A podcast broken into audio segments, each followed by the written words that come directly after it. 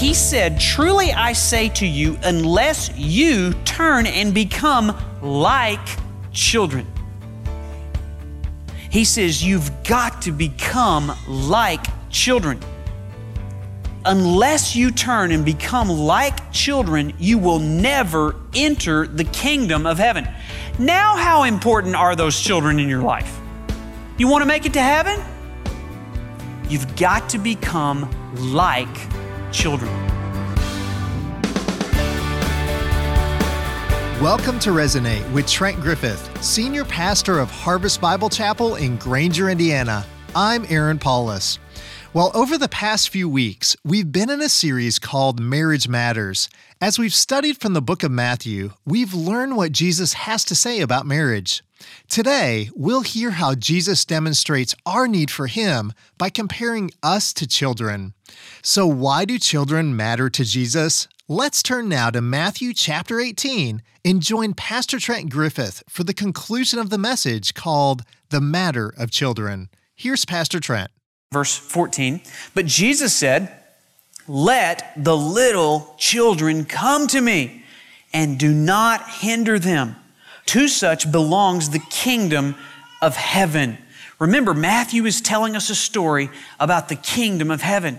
Jesus came to preach the kingdom of heaven. Jesus taught us to pray, Lord, your kingdom come on earth as it is in heaven. So we want to get the kingdom of heaven into our homes, and children are a huge gateway for making that happen. Jesus is going to teach us a lesson here about the kingdom that involves children. Verse 15 he laid his hands on them and he went away. What a beautiful story about what Jesus thinks about children. You see, children matter to Jesus. And because children matter to Jesus, marriage matters. Because it's in the context of those great marriages that we can best care for and love and nurture, protect, and provide for those children. Children understand that marriage is God's laboratory for growing them. And we should understand what we should do within the context of marriage. There, there's five things that we should do to remove the hindrances to let the little children come to us. The first is this to remove the children, we need to give them life. It's real simple. We could take time to go back to the first few pages of the Bible in Genesis. And uh, we learned uh, last week about the first mom and dad, the first husband and wife, and the command was given to them be fruitful and multiply. And so we get to Genesis chapter 4 and we see children in the fourth chapter of the Bible Cain and Abel. By the way, how'd they get along? Now, they, they had a little conflict in their home because of the corruption of sin, Cain killed his brother Abel. And so we need to give life because there's so much in our culture that is a culture of death. Do you understand that God is the creator of life? He's the only one that can create life. He's the only one that has the right to take life. God is a very pro life God. Even in the womb, God is nurturing and God is forming a person in what should be the safest place on the planet for a child to spend some time. Ultrasound has given us a, a window into the womb to know what's going on. And if you were able to look into the womb of a mom, even eight weeks after conception, this is what you'd find. You'd find a child sucking his thumb.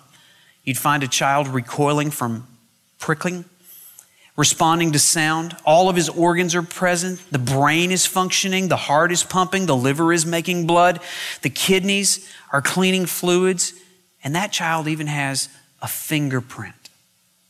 And yet, all of that happens at a time when the baby could legally be killed in the womb. We need to understand that God wants to protect that child in that very safe place. Give them life, but secondly, give them a blessing. The word blessing here is a very, it's actually not found in the text, but exactly what Jesus was doing. He put his hands on them. He, he got close enough to have hands on involvement with children. And throughout the Old Testament, we see fathers transferring a blessing to their children. It is, has something to do with touch, but it also has something to do with verbal affirmation. It's a father and a mother defining a future for their children. It's describing the child better than what they already are.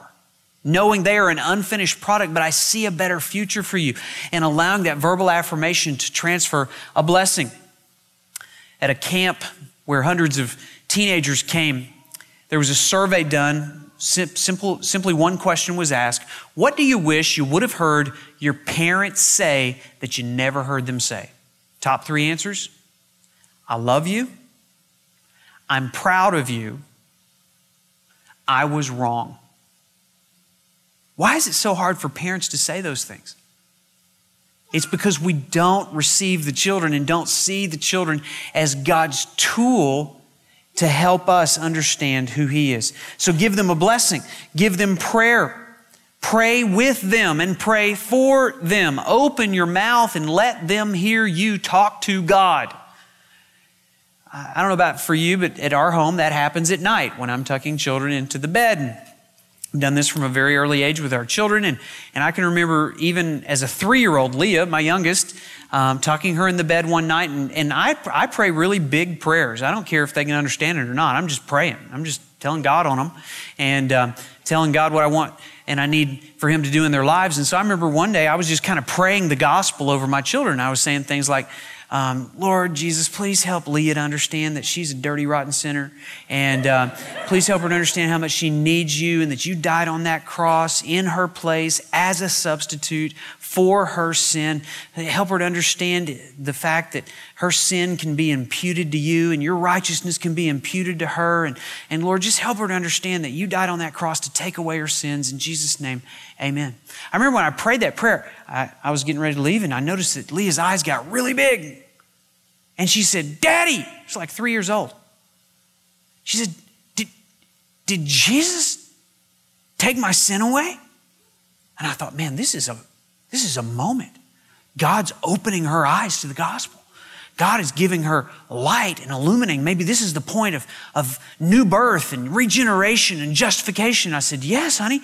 He, he died to take away your sin. She said, I want him back. She's like, she's not quite sure what sin is, but she was sure a crime had been committed to take something away from her that didn't belong to him. So, anyway, we're still working on that, but anyway, give them prayer. Give them a second chance.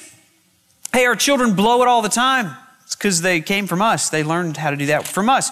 Look over at Matthew chapter 18. Now, I told you that we were going to use Matthew 19 to, as a springboard to get back into some things that Jesus taught in chapter 18. And I want you to see this because in chapter 18, Jesus continues to deal with the subject of children. So look at Matthew 18, beginning in verse 10. Jesus says, See that you do not despise one of these little ones. For I tell you, that in heaven their angels always see the face of my Father who is in heaven. Now, just let your brain explode over that statement, okay? Number one, there's angels. Um, number two, they're watching these children, these little ones. Number three, they can do all of that while they're intensely focused on the glory of God yeah, that should be a motivation to realize um, I need to pay attention to what's going on in my children's lives. The angels are even watching what's going on down here.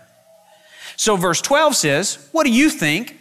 If a man has a hundred sheep and one of them has gone astray, does he not leave the 99 on the mountains and go and search for the one that went away?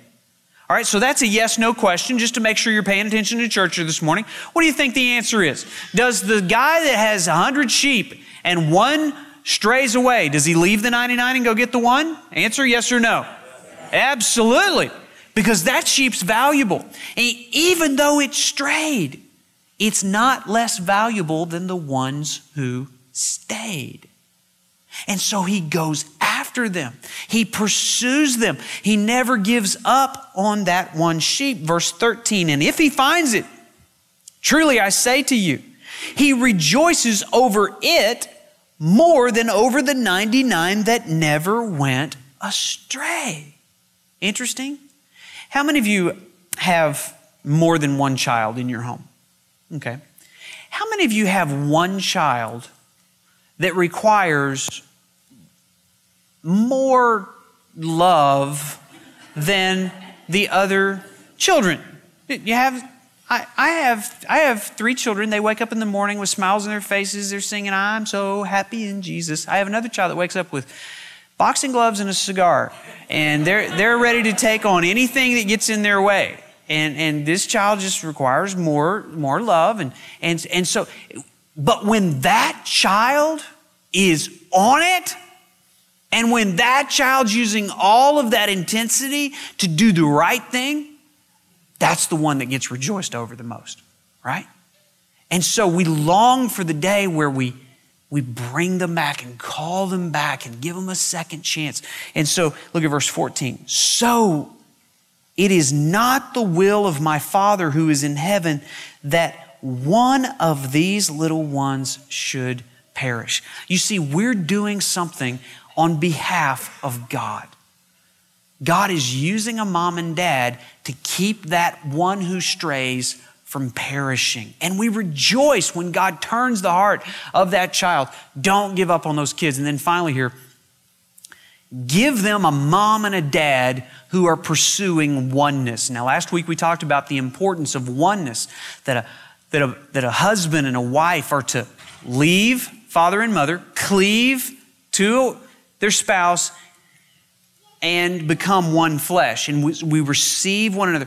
Do you know that is the greatest gift that you could give to your children? You say, what? More valuable than a car when they're 16, more valuable than an inheritance when I die, more, more valuable than, than a huge grand wedding. Yeah, the most valuable gift you can give to your children is for mom and dad to pursue a one flesh relationship with one another and stay married. Why? Because marriage is the divine context that God gives children the best chance to succeed. Girls whose parents are not married are at much greater risk for sexual promiscuity. They're three times more likely to have a child out of wedlock themselves. Studies show that 60% of rapists grew up in fatherless homes. 72% of adolescent murderers grew up in fatherless homes. 70% of all long term prison inmates did not have daily contact with their father growing up in their home. Children from disrupted families have more ac- academic and behavioral problems at school. They're nearly twice as likely to drop out of high school. Children in single parent families are six times more likely to be poor. Half of the single mothers in the United States live below the poverty line. Preschool children in step families are 40 times more likely to suffer physical or sexual abuse. Children of divorce are more prone to illness, accidents, and suicide. Marriage matters to children, and children matter to God. And so, the best thing we can do for them is to work on our marriages. Now, listen, there are a lot of single moms here, and, and you're, you're beating the odds because you're in the right place and you're putting yourself in the, a place where people can surround you. And, and listen, none of us are perfect. We all have scars and stains, but we've got to understand that God's plan hasn't changed. And if we want to raise up a generation of godly young people that are going to turn the tide in this country, we have to make sure that marriage matters. Here's the second point God uses growing kids to grow great marriages. How many of you have noticed that children are annoying? Yeah. I mean, not yours, of course, but, you know, your brother's kids and, you know, somebody else's kids. But it, why? Why does God put these undeveloped, immature, selfish, obstinate, annoying little people in the context of a husband and a wife that are trying to do something incredibly hard in pursuing oneness. You say, man, if we just didn't have all these little annoyances around the house, we could concentrate on our marriage. Wrong. It's those little annoyances that are smashing you together as a husband and a wife to tag team the annoyance. And they're only annoying because you gave birth to them. And the same goes for me. Let's look at it. Uh, the disciples, again, clueless. Everybody learned how to spell that? The disciples ask a clueless question in verse 1 of chapter 18. Let's notice what it is. At that time, the disciples came to Jesus saying, Who is the greatest in the kingdom of heaven? Now, now just imagine yourself there. You're in a group of guys, you're hanging out with Jesus, and you get over, you get into a debate with one another about whose awesome is most leaking out. Okay? And so there, there's a little squabble and there's nominations for who's the most awesome. And finally, one of the disciples turns to Jesus, Hey, Jesus, who do you think's the most awesome? Who do you think's the greatest? Who, who, who is it? Jesus didn't answer their question. In verse 2, he realizes these guys are so clueless, they're going to need a visual aid to figure it out. So in verse 2, he says, he doesn't say anything, he does something. Verse 2, and calling to him a child, he put him in the midst of them. Where did he put him? Right smack dab in the middle. He takes a little annoying child and puts it in the middle of annoying disciples. He says, Guys, I want you to learn something about kids. Now, now seriously, we, are joking a little bit here about the annoyance of ch- children. Uh, they're annoying. We, are annoying to them as, as parents and adults, I'm sure. But when you think about a child, what, what is, what is the, com- the most common characteristic of a child? We could debate that, but I think one of them is that they, they tend to live in fantasy land, don't they? They, they like to make believe, they like to pretend, they like to make stuff up. Jesus is dealing with the fantasy of the disciples thinking they're great. They're acting like children. They're playing make believe. Now, notice Jesus doesn't rebuke them for asking the question, who's the greatest? As a matter of fact, the desire to be great is God given and God approved. God wants you to be great. He doesn't rebuke them for wanting to be great. What he does is shows them they have a misdirected greatness. Notice they didn't really ask, How can we be great? They ask, How can we be known as great? You see, everybody wants to be known as a servant. Very few people want to actually be treated as a servant. They wanted to be known as great. Their second problem is they didn't want to be great, they just wanted to be greater or greatest. They put it in comparative terms. They're looking around like, if I can just be greater than him and greater than him and greater than him, then, then I'll feel really great about myself.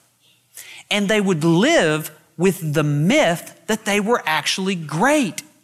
Well, Jesus wanted them to be great, and so he uses a visual aid to teach them how to be great. And what was the visual aid? A child. So he shows them a child. Now, let's think about the distinction between childishness and childlikeness. Because look at verse 3. It says, He said, Truly I say to you, unless you turn, underline the word turn, unless you turn and become like children, underline the words like children. Like children. Let's all just say that. It's therapeutic. Like children. Now put the word I in front of it. I like children. Some of you, that's very hard to understand. Some of you don't like children, and it's the reason you're not great. He says, You've got to become like children. Unless you turn and become like children, you will never enter the kingdom of heaven. Now, how important are those children in your life? You want to make it to heaven? You've got to become like children. He says in verse 4 Whoever humbles himself like this child is the greatest. Underline the word greatest in verse 4. He's the greatest in the kingdom of heaven. And whoever receives one such child in my name receives me. And whoever causes one of the least of Uh, one of these little ones who believe in me to sin, it would be better for him to have a great millstone fastened around his neck and to be drowned in the depths of the sea. You think children matter to Jesus? Absolutely. So, what is he trying to teach them? We think about children when we were talking about them being annoying. It's true Ch- that children have childishness just oozing out of them. They're, they're selfish. I mean, did you really have to teach your, your child to wake you up at three in the morning to feed him? No, he just assumed, I don't care what you're doing. I got a need, you're coming. So children take advantage of you. They're demanding. They expect things from you. They're obstinate sometimes. They don't listen to what you have to say. They want to figure it out for themselves. That is all childishness. And please listen, all of that is true in my life as well. So God is so committed to marriages and so committed to me, do you know what he does? He gives me a selfish, demanding, obstinate child as a mirror so I can see my selfishness, demandingness, and obstinance against my Heavenly Father. Childishness is something that God wants less of in me. It's okay for a three year old to be childish. It's not okay for a 43 year old to be childish. God wants to get the childishness out of me. What is that? Selfishness, demandingness, obstinance, and annoying. God wants that out of me. And if I don't get that out of me, there's no way I'm getting to heaven. Because all of that is sin. And I understand the only way I get to heaven is as Jesus became like me. He absorbed my selfishness. He absorbed my demanding spirit. He absorbed my rebellion and my obstinance. And He took it upon Himself in the cross and paid the penalty for it. And now I can receive a new nature. And so I've got to get that out of me. And the only way it happens is by repentance and faith. Jesus said, I want you to be like a child. Does that mean he wants me to be selfish and demanding and obstinate? No. Childlikeness is different than child's childishness. What is childlikeness? It's dependent. It's trusting. It's vulnerable. It's aware it has a need. Why did Jesus call this little child, put him right in the middle of? Because he just demonstrated what they needed to do with him. What did he say? Unless you turn. What did this child done? It turned and came to Jesus as soon as Jesus called him. That's what I want from you guys. You want to be great? Do that. You want to be great? Get out of your fairy tale thinking that you're awesome and understand how dependent and how vulnerable you are and come to me as your protection and your provision. Just like a little child would come to his daddy or his mom because he knows he needs help. Childlikeness is something God wants more of in me. Childishness is something God wants less of in me. Childishness is something that I can't enter if I have it Childlikeness is something I can't enter heaven if I don't have it. So God is using children to show me how to be great. You see, true greatness is getting lower. True greatness is getting smaller. True greatness is when a big shot thinks he's just a little guy. True greatness is determined by how much your desire for self exaltation is crucified. True greatness is putting yourself in a position to serve little people, unnoticed. Little people who are not going to think you're all that great. Little people who aren't going to stand up and give speeches about how selfless and how giving you are. That's true greatness. And that's what Jesus has done by humbling himself, becoming a human being, a little baby, growing up, and now teaching us to extract the childishness and embrace childlikeness. There's some stuff that God wants to accomplish in me that He can't get done unless I receive children in His name. Some of you need more children in your life. Some of you need to understand how much those children you have in your life really matter to your own personal sanctification and what God is doing to change you and to change me. You can't enter heaven without childlikeness. Can I ask you a question? Are you sure that when you die, you're going to enter heaven? I hope so. I think so.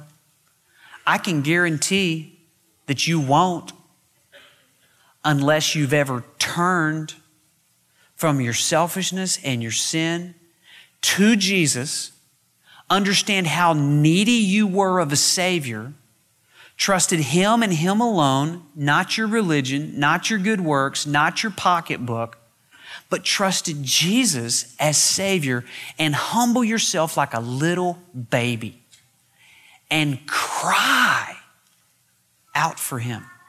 Some of you are too proud to do that because you think you're great.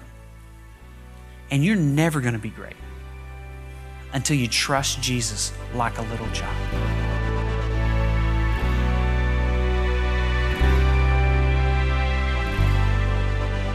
Coming to Jesus requires us to humble ourselves and become childlike in our faith.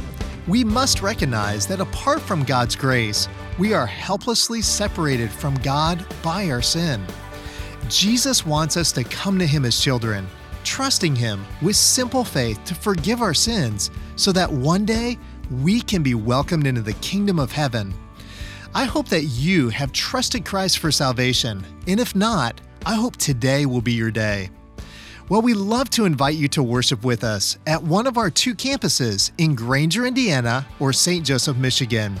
For service times and locations, visit us online at harvestgranger.org. Well, I'm Aaron Paulus, and I'm glad you've joined us here today.